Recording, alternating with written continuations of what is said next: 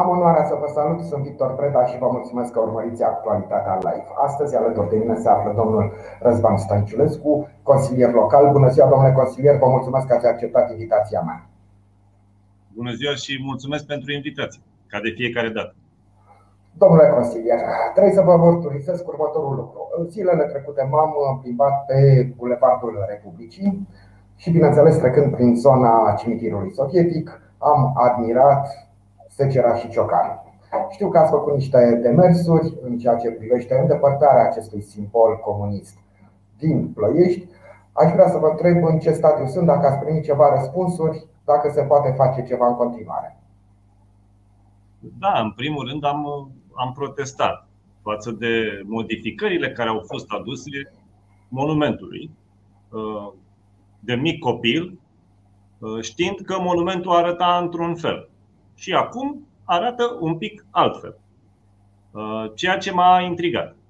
Și de aceea și protestul meu față de inscripția mai puțin corect gramaticală și mai puțin corect din punct de vedere istoric, uh, dar uh, am făcut demersurile necesare, am primit și câteva răspunsuri, urmează să primesc și altele, demersurile nu s-au terminat, având în vedere că nu este așa, un, uh, nu este așa ușor de dat de capătul firului, dar sunt aproape și voi solicita și Ministerului Apărării Naționale, uh, direcției speciale care se ocupă cu monumentele, uh, un punct de vedere referitor la inscripția care a fost amplasată pe, pe monument, deoarece s-a cerut autoritățile ruse au cerut o amenajare a monumentului și nici de cum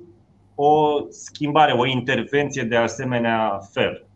Și atunci voi solicita opinia emitentului uh, respectiv, a autorizației respective și voi încerca să readucem monumentul la starea sa inițială, așa cum a fost uh, edificat în anii 1940 ceva. Domnule consilier, demersul dumneavoastră este cu atât mai justificat, cu cât, din câte știu eu, există o lege care interzice afișarea simbolurilor fasciste și comuniste pe teritoriul României, în public. Iată că pe o stradă din Ploiești, pe o stradă foarte importantă, pe un bulevard al Ploieștiului, există acest cimitir sovietic. Sigur, cu toată compasiunea și față de cei care sunt înhumați acolo, sigur că da, putem vorbi mult și bine pe această temă, dar totul până la afișarea Uh, stelei roșii care conține în mijloc secera și ciocanul, un simbol foarte clar al comunismului. Știm cu toții prin ce am trecut. Unii poate sunt nostalgici, alții absolut deloc, dar atâta timp cât există o lege, unde e lege nu-i tocmană. Așa e în România. Nu știu cum era în Uniunea Sovietică, habar n-am cum e în Rusia de astăzi. Uh, aceasta este și părerea mea, uh, mai ales că, încă o dată, monumentul a fost colorat el uh, nu era, n-a fost uh, inițial colorat, nu avea acea inscripție uh, cu textul respectiv pe el. Avem poze vechi din arhivă și arată că monumentul acum a fost modificat.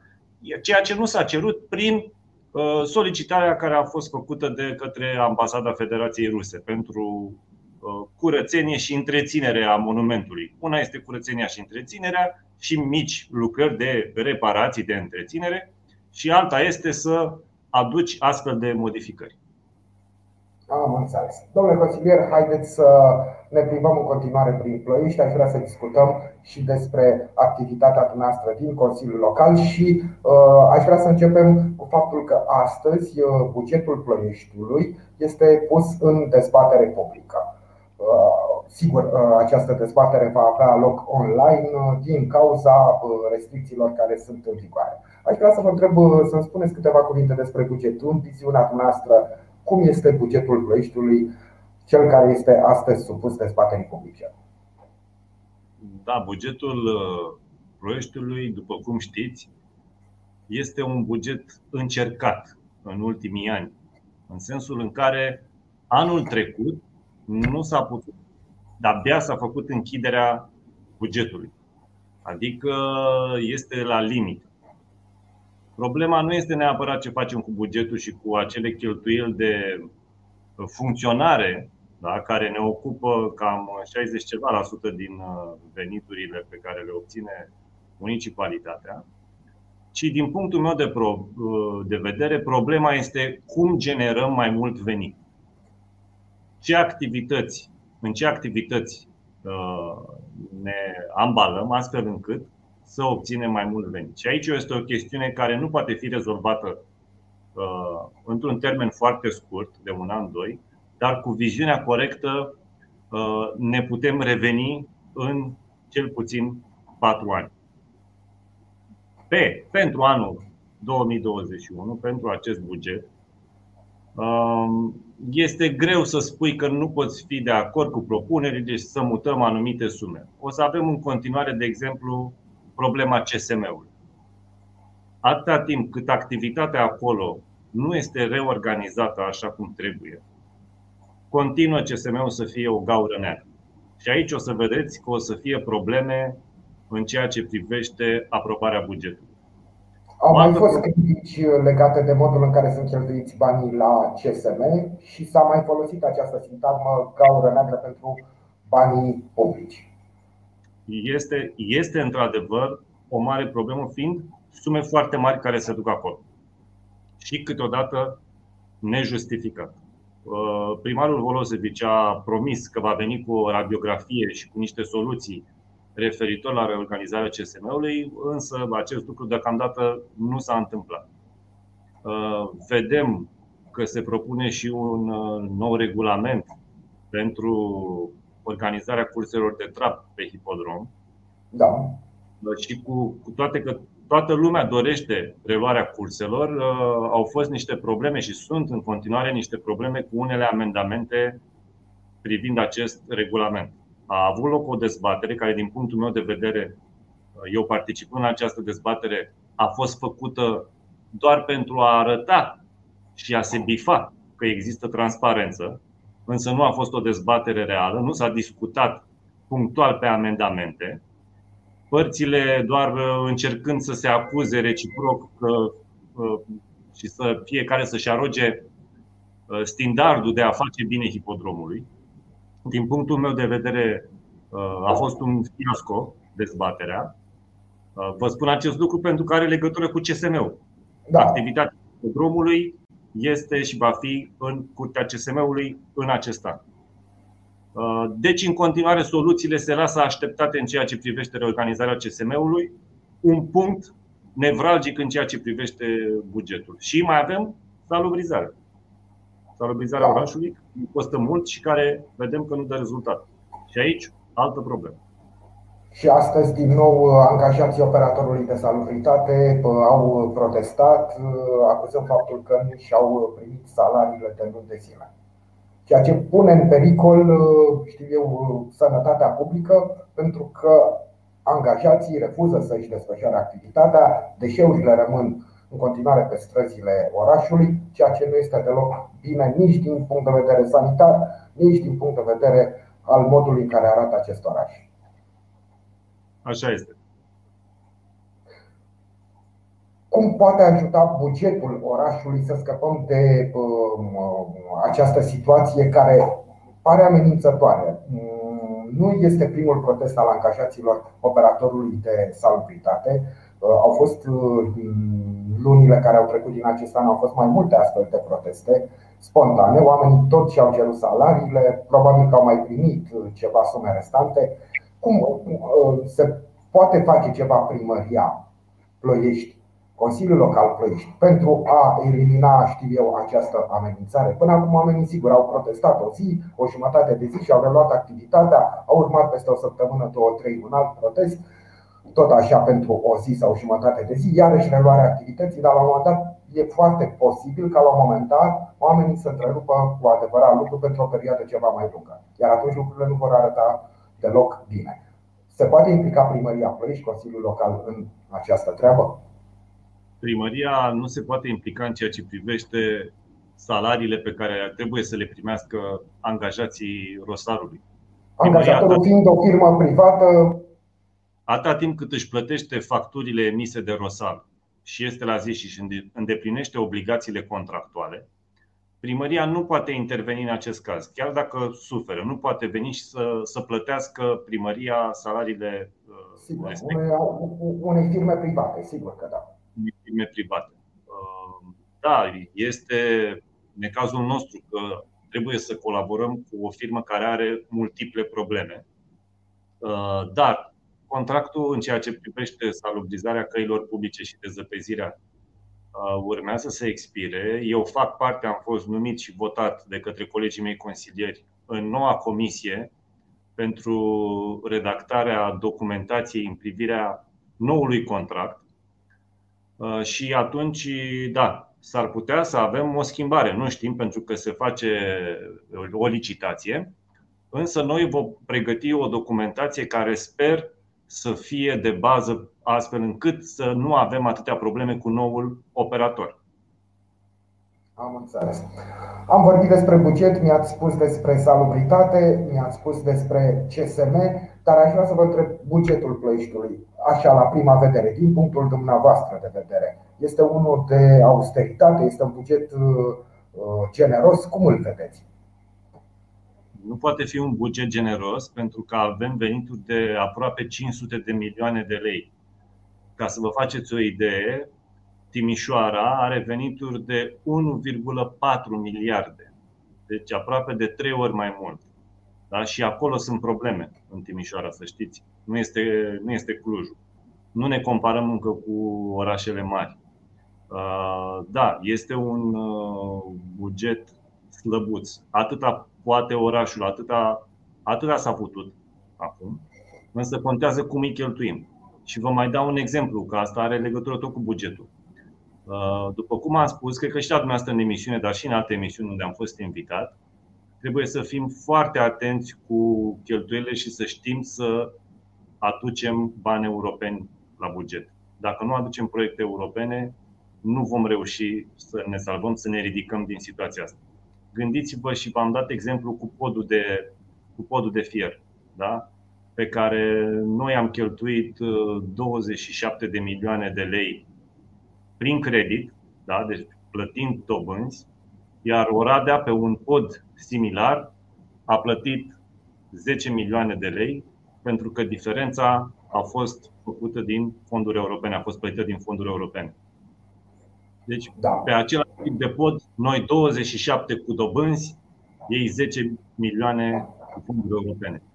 Aici se face diferența.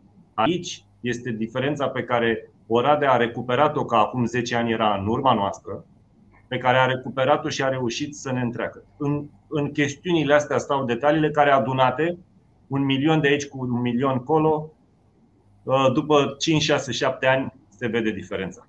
Și mai e o chestiune.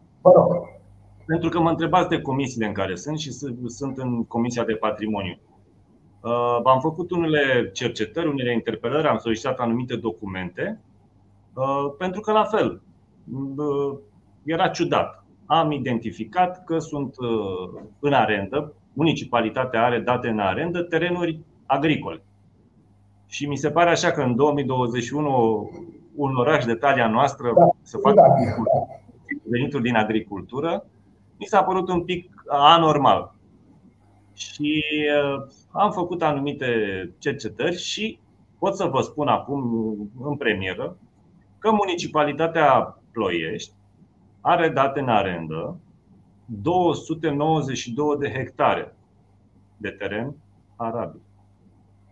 Gândiți-vă că pe aceste terenuri arabile, pe un contract de arendă tip, să spunem, se obțin venituri, nu știu, probabil între 400 de kilograme la, de grâu la hectar pe an și nu știu, 600, 700, 1000 de kilograme de grâu la hectar. La un preț de 1, puțin leu pe kilogram, faceți dumneavoastră o socoteală. Veniturile sunt uh, ridicole, ca să spunem drept. Da. Gândiți-vă ce ar însemna anumite proiecte uh, în care se dezvolte locuințe, uh, birouri, servicii, spații industriale. Cu o viziune, încă o dată, cu o viziune de ansamblu care să satisfacă nevoile cetățenilor și nevoia de dezvoltare a Ploieștiului. Ar însemna venituri astronomice pentru orașul nostru, ar însemna salvarea și, din punctul meu de vedere, un proiect fezabil pe care toți trebuie să ne concentrăm, toți consilierii locali și primarul, este această, uh, aceste terenuri care sunt acum în arendă și care, din punctul meu de vedere, ar trebui să suporte niște dezvoltări uh, adaptate secolului și mileniului în care trăim. Da, vă ascultam vorbind despre terenurile agricole și despre arendă și nu veneau în cap decât uh, secvențe din filmele și cărțile legate de școala din 1907 cu arendași și cu țărani în cazul de față plăișteni furioși că e arenda prea mică, de exemplu. Da, foarte, foarte interesant. Sute de hectare de teren agricol care aparțin Plăiștiului, iată, sunt date în arendă. Foarte interesant acest aspect. Dar la începutul discuției noastre spuneți, domnule consilier, că avem o problemă, bugetul Plăieștiului are o problemă legată de venituri. Ar trebui știu eu, majorate într-un fel aceste venituri pentru a fi bugetul ceva mai generos, spunând în același timp că cel actual nu este deloc generos. Cum ar putea fi majorate? Ați dat o soluție legată de aceste terenuri agricole care ar fi ar putea fi luate din această zonă agricolă și, um, după cum spuneați dumneavoastră, locuințe, servicii, industrie, etc. Sigur că da, ar putea fi o sursă interesantă și importantă de venit uh, la bugetul local. Alte variante, alte uh, posibile proiecte care ar putea aduce mai mulți bani, ar putea majora veniturile la bugetul local? Dacă noi reușim să organizăm administrativ orașul, astfel încât să fie curățenie, străzile să fie reparate, să fie asfaltate, să avem și noi un oraș civilizat în care să se respire un aer curat, nu un aer cu mirosul. Toate aceste lucruri vor atrage investitori, vor atrage oameni care vor, să, vor vrea să vină să locuiască în Ploiești. Uh, va crește căutarea pentru apartamente noi. Sectorul imobiliar se va dezvolta uh, într-o altă dimensiune. Oamenii acum tind, tinerii tind să se mute în afara Ploieștiului. Văd că aerul este irrespirabil, văd problemele de, în ceea ce privește salubrizarea orașului, care, încă o dată, dacă acum este acest efort de la preluarea mandatului de către primarul Bolosevici să se măture străzile este, un, uh, este o soluție artificială, nu este o soluție naturală. Rosalul încă nu își face treaba. Chiar dacă noi scoatem uh, pe cei de la servicii sociale, îi scoatem în stradă și își fac treaba, uh, nu este natural, nu este normal. Normalitatea este când operatorul își face treaba. Și atunci aceste lucruri, aceste probleme se vor perpetua din punctul meu de vedere, încă suntem departe de, de soluții. Dar dacă noi reglăm toate aceste chestiuni, dacă facem niște parcuri adecvate, moderne, în care oamenii se simtă bine, mamele să-și plimbe copiii în siguranță și în curățenie, dacă din, facem locuri de, de joacă frumoase, dacă din parcul municipal vest, în loc să, să ne prostim și să nu avem o gândire unitară, erau săptămânile trecute cineva a vehiculat ideea că o să aducem acolo un avion, un avion scos din uz și să-l punem acolo. Și avem, o să avem uh, un avion scos din uz, uh, sculpturi, uh, flori, pistă de biciclete, o să avem o șaorma cu de toate.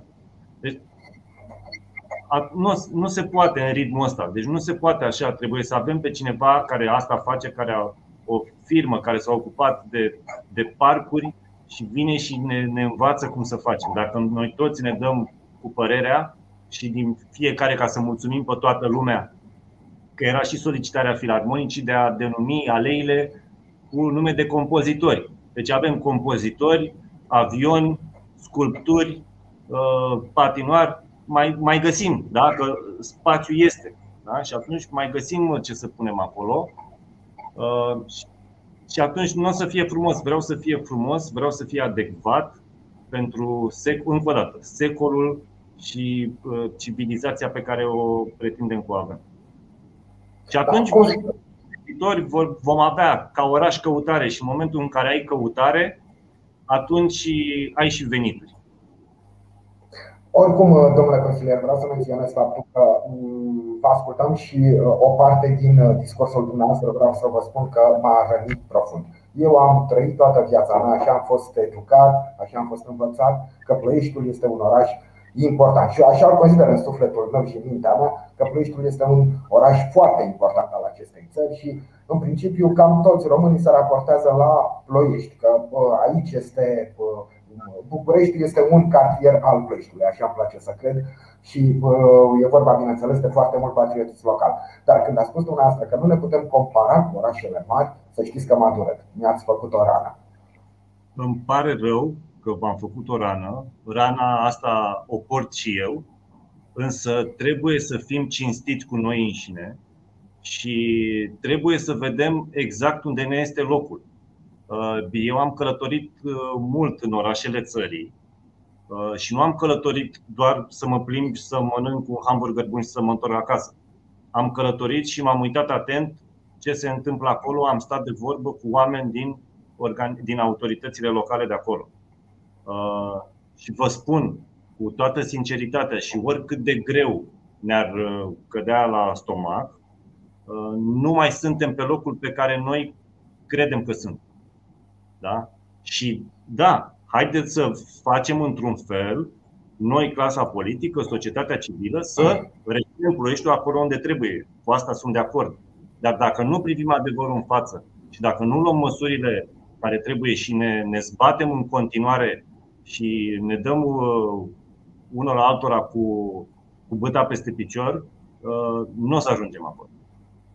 Am înțeles. Domnule consilier, cu permisiunea dumneavoastră, aș vrea să vă rog să trecem la un alt subiect care nu este legat de ploiești și nici de activitatea dumneavoastră de consilier. Aș vrea să trecem la politică, mai precis la subiectul acestor zile, subiect fierbinte al acestor zile, Uh, criza politică pe cale să se configureze, dacă nu s-a și configurat deja. Adică conflictul dintre PNL și USR Plus privind schimbarea ministrului uh, sănătății, uh, domnul Vlad Voiculescu, parcă a prins așa niște orcoli, parcă a forțat niște reacții destul de dure din partea ambelor partide, Uh, reacții care nu întotdeauna au fost unitare, pentru că sunt liberali care uh, critică cu jumătate de gură această măsură, dar sunt alți liberali care o aprobă din tot sufletul. Sunt useriști, uh, useriști și plusiști, cum să zic, membrii USR Plus care spun, domnule, rămâne la guvernare, alții care spun, domnule, plecăm de la guvernare. Cum vedeți această criză politică, dacă o putem numi criză? Eu cred că o putem numi, dar aș vrea să aflu și părerea dumneavoastră? Fără nicio îndoială că este o criză politică. Având în vedere că modul în care a fost uh, destituit uh, ministrul sănătății, uh, această mini-remaniere așa de peste noapte, este o, este o criză politică. Acum, eu am spus după alegeri că eu mai mult de șase luni până la prima criză majoră, eu nu dau acestei coaliții. Uh, era evident, pentru că având în vedere, uh, să spunem așa, votanții USR Plus, un tip de votant tânăr care nu mai are răbdare, uh, nu, nu o spun în sens peiorativ sau în sens negativ, dar așa este tipicul votantului USR Plus Uh, mai nerăbdător, mai tornic de acțiune, mai uh, dintr-o bucată, mai un pic antisistem, un pic antisistem, pentru că așa au venit pe hashtag rezist să, să admitem chestia asta. Da. Uh, ceea ce e un pic incompatibil cu modul de lucru al PNL, care este un partid clasic, istoric, cu tot felul de experiențe și experimente, inclusiv USL-ul, să ne aducem aminte. Și atunci, pe, pe acest fond, era imposibil, era imposibil să nu apară disensiuni. Faptul că ministrul Vlad Voiculescu, și știu că s-a discutat asta în guvern, am și eu sursele mele, ordinul pe care l-a dat fusese discutat. Și cei de la PNL nu prea erau de acord să se ia acum și să se facă înainte de Paște, să se, re, să se majoreze numărul de uh, testări. Pe de altă parte, da. aveam inclusiv de la Timișoara, oraș carantinat, care spun, domnule, păi eu respect și uh, am un număr mare de testări și intru în carantină, restul orașelor ce se întâmplă. Și atunci este într-adevăr o inechitate la, nivel, uh, la nivelul țării în ceea ce privește testarea și intrarea în carantină. Pe de altă parte, e o realitate că nimeni nu dorește să carantinăm uh, țara, mai ales în condițiile în care, uh, din punct de vedere al PNL-ului, gândiți-vă că a anunțat primul ministru Câțu, a anunțat că din vară s-ar putea să renunțăm la măști. Și atunci ar fi venit. Și atunci ar fi venit în contradicție cu astfel de măsură care cu siguranță, cu ordinul semnat de Vlad Voiculescu, cu siguranță uh, ar fi ieșit la suprafață mai multe cazuri, s-ar fi luat măsuri mult mai drastice. Și atunci, da, a fost o, o bătălie politică. Uh, eu sper în continuare să nu aibă reverberație această criză de la vârf și să o soluționeze repede pentru binele tuturor și să nu aibă reverberații în uh, teritoriu. După cum știți, și la noi avem o, nu știu dacă e alianță pecetluită, dar este o înțelegere da. Uh, între PNL și USR Plus. Așa că, da, eu nu doresc nimic să se întâmple din ceea ce ar putea afecta în mod negativ activitățile la nivel local. Am citit în presa centrală că ministrii USR Plus au anunțat că nu vor participa la ședința de guvern de astăzi. Mă rog, fiecare este liber să ia măsurile pe care le consideră, să, și, să pună presiune pe cealaltă parte astfel încât să obțină ce dorește dintr-o eventuală negociere, că până la urmă e vorba de negociere. Um, eu cred că au maturitatea politică necesară ca să ajungă la o înțelegere și să rezolve problema astfel încât uh, să avem un guvern funcțional și, cum am spus, uh, reverberațiile la nivel de local să nu se simtă foarte puternic. Adică nu vedeți USR Plus retrăgându-se de la guvernare, înțeleg că la dumneavoastră. Uh, sincer, nu. Nu văd, nu văd varianta asta. Nu văd varianta. Știți că această variantă este foarte vehiculată de președintele USR, de domnul Barna, în aceste, de la declanșarea conflictului. De ieri vorbește despre acest lucru, despre această posibilitate. O face doar pentru a forța știu, niște negocieri sau uh, este foarte sincer în ceea ce declară? Sper că e vehiculată ca sperietoare și pentru a arăta această opoziție fermă pe care o are față de măsura luată intempestiv și să dea bine față de uh, votanții USR. Propriul electoral. Da, da. Uh, înțeleg de la dumneavoastră că, da, traversăm o criză politică, o criză politică uh, care va dura cât vor dura negocierile între cele două forțe politice. PNL-ul a văzut că este sprijinit de UDMR. UDMR-ul a declarat că ei nu au nicio problemă și că își văd treabă în continuare la guvernare. Și această criză va dura exact atât cât uh, vor dura negocierile. Imediat ce vor ajunge la o cale de înțelegere, atunci se termină și criza. Da, e important că, că mesajul este optimist, adică dumneavoastră credeți că vor ajunge la o înțelegere. Bineînțeles că UDMR-ul nu are o problemă, deoarece ei n-au puțin nimic. Și uh, ei, de câte ori au fost la guvernare, niciodată nu au avut niciun fel de problemă. De câte ori au fost la guvernare, adică în ultimii uh, zeci de ani, au tot fost. Da, da. Uh, eu nu sunt convins că uh, alianța se va menține. Uh, nu dorește nimeni în această perioadă și oricât de uh, sus uh, am, uh, și de răspicat am spune că au fost încălcate principiile care au stat la baza alianței, uh, cred că se poate negocia și se poate rezolva situația din orice punct de vedere, inclusiv prin plecarea prim-ministrului Câțu. Nu văd nici asta așa ceva imposibil de, de, de realizat și decedat de către PNL. Nu văd chestiunea asta imposibil. Domnule consilier, m-aș bucura să aveți dreptate să, ca această criză politică să nu se transforme într-o super criză politică, lucrurile să se rezolve și să se ocupe cineva și de sănătatea din această țară, și de economie, și de toate domeniile, cineva să guverneze cu adevărat într-un mod cât mai hotărât și cât mai pus pe treabă această țară. Da, vreau să vă mulțumesc pentru această discuție, vreau să vă mulțumesc pentru uh, informațiile pe care le-ați oferit uh, celor care ne-au urmărit. Vă mulțumesc și eu pentru invitație și sper că am fost de folos, că cetățenii au înțeles cu ce ne ocupăm, cu ce mă ocup și data viitoare voi participa cu plăcere dacă mă mai, mă mai invitați. 100% și vă mulțumesc anticipat pentru amabilitate. Vă mulțumesc și dumneavoastră pentru că ați fost alături de noi. Ne vom revedea mâine. Până atunci, toate cele bune.